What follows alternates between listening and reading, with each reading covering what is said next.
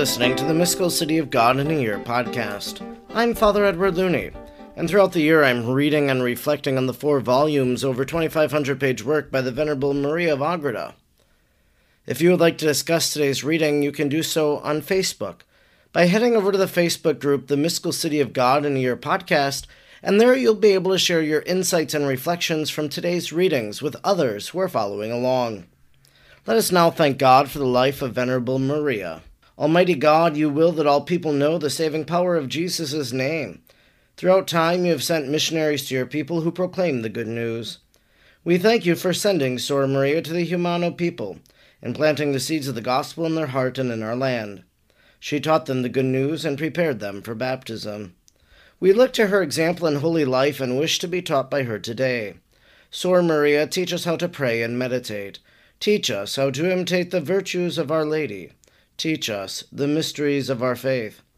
Almighty God, stir a flame in our hearts the same missionary fervor of Sor Maria, so we may be as emboldened as she was to proclaim the gospel of our Lord Jesus Christ, who lives and reigns with you in the unity of the Holy Spirit, God, forever and ever.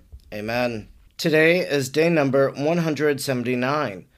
We are reading from Volume 2, Book 4, Chapter 29, paragraphs 691 to 695.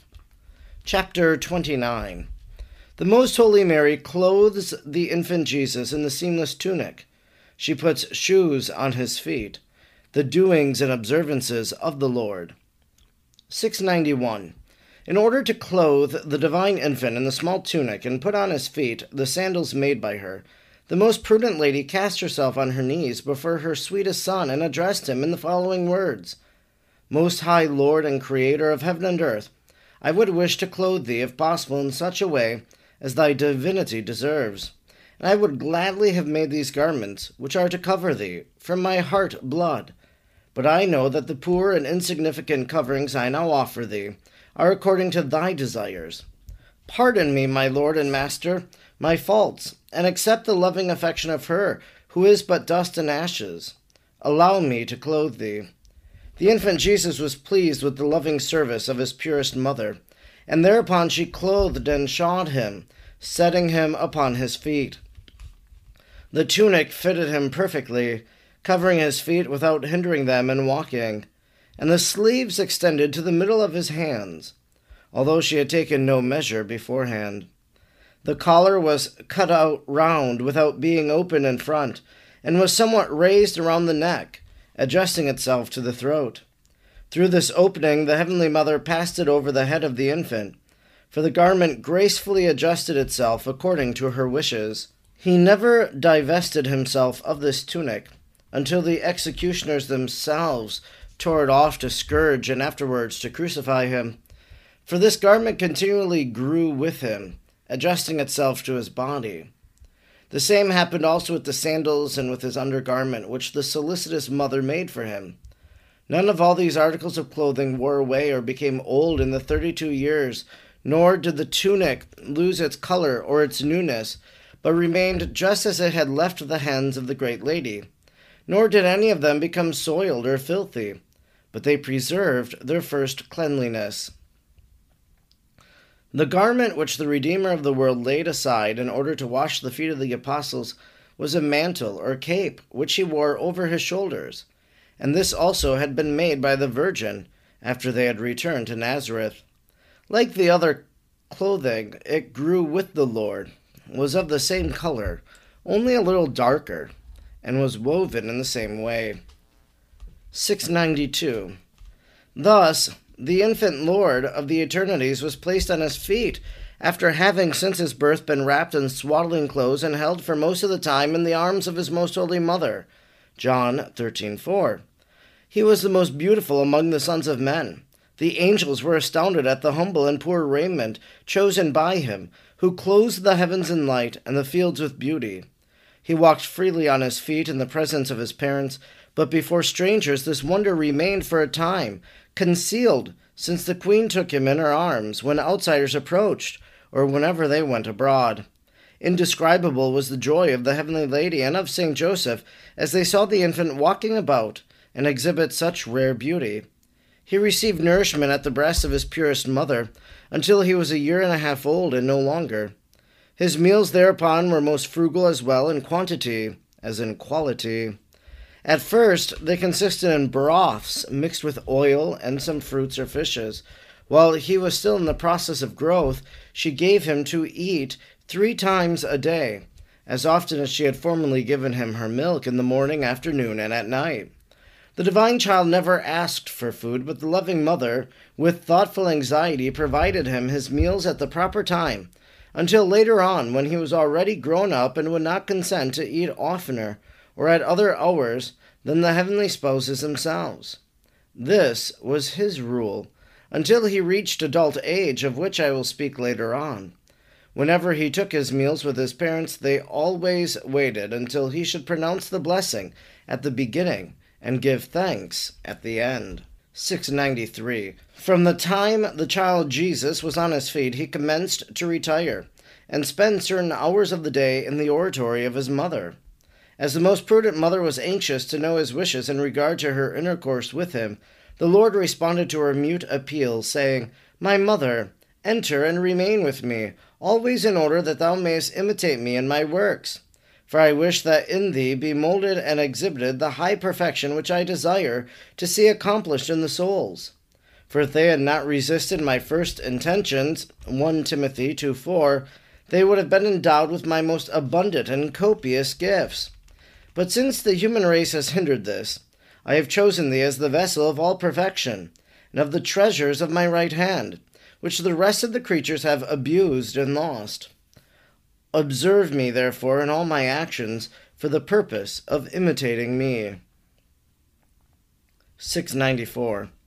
Thus the heavenly lady was installed anew as the disciple of her most holy Son. Thenceforward passed such great and hidden mysteries between these two, that not until the day of eternity will they be known. Many times the divine child prostrated himself on the ground. At others he was raised from the ground in the form of a cross, earnestly praying to the eternal Father for the salvation of mortals.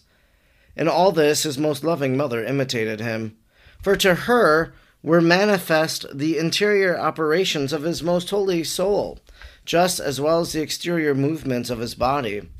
Of this knowledge of most pure Mary I have spoken in other parts of this history, and it is necessary to point it out often, because this was the source of light which guided her in her holy life. It was such a singular blessing that all creatures together will not be able to understand or describe it by their united powers. The great lady did not always enjoy visions of the divinity, but always the sight of the most holy humanity and soul of her Son with all their activities. In a special manner she was witness of the effects of the hypostatic and beatific union of the humanity with divinity. Although she did not always see this glory and this union substantially, yet she perceived the interior acts by which his humanity reverenced, loved, and magnified the divinity to which it was united. And this privilege was reserved solely to Most Holy Mary. 695. On these occasions it often happened that the child Jesus, in the presence of his Most Holy Mother, wept and perspired blood, for this happened many times before his agony in the garden. Then the Blessed Lady would wipe his face, interiorly perceiving and knowing the cause of this agony, namely the loss of the foreknown and of those who would be ungrateful for the benefits of their Creator and Redeemer, and in whom the works of the infinite power and goodness of the Lord would be wasted. At other times, the Blessed Mother would find him refulgent with heavenly light, and surrounded by angels that sang sweet hymns of praise, and she was made aware that the Heavenly Father was pleased in his beloved and only begotten Son. Matthew 17:5. All these wonders commenced from the time when, at the age of 1 year, he began to walk, witnessed only by his Most Holy Mother, whose heart was to be the treasure house of his wonders. The works of love, praise, and worshipful gratitude, his petitions for the human race, all exceeded my ability to describe. I must refer the understanding of it to the faith and piety of the Christians. This concludes our reading today for day number 179. We've been reading from Volume 2, Book 4, Chapter 29, paragraphs 691 to 695. We hear this peculiar account today that the garment that Mary made continued to miraculously extend itself and clothe Jesus all throughout his life. Something to marvel at? Sure, it could happen. It's something hard, I think, for us to believe. But then again, we also always should remind ourselves of those words, nothing is impossible with God. And so if this was the desire of the Christ child, well then surely this is being carried out according to his wishes, and God is allowing it to happen. It's the stories of the endless kettle of soup that fed poor people in some village. I watched the movie about St. Philip Neri one day, and that was one of the scenes that he would empty the soup kettle, and then somehow it was miraculously filled. Perhaps something very similar takes place in this regard. And then we heard whenever he took his meals with his parents, they always waited until he should pronounce the blessing at the beginning and give thanks at the end. I think often it's easy for us to forget our before meal prayers or after meal prayers. Maybe we choose not to pray before meals if we're with other people or at a restaurant. That doesn't mean we have to pray out loud. We could pray quietly ourselves. And then to give thanks to God, to bless our meal. Really, that blessing of the meal is something that we see at the Mass, when we have what's called the Berakah prayers, the offering of the bread and wine. Blessed are you, Lord God of all creation, for through your goodness we have received the bread we offer you, fruit of the earth and work of human hands. It will become for us the bread of life. And so, as we see our earthly meal, it's really mirrored in that heavenly meal. It's important for us to give thanks to God for how he provides for us day in and day out with our bodily sustenance. I'm Father Edward Looney, and throughout the year I'm reading and reflecting on the mystical city of God. I'm grateful you joined me today, and I hope you'll join me again tomorrow. Until then, may God bless you, and Mary pray for you.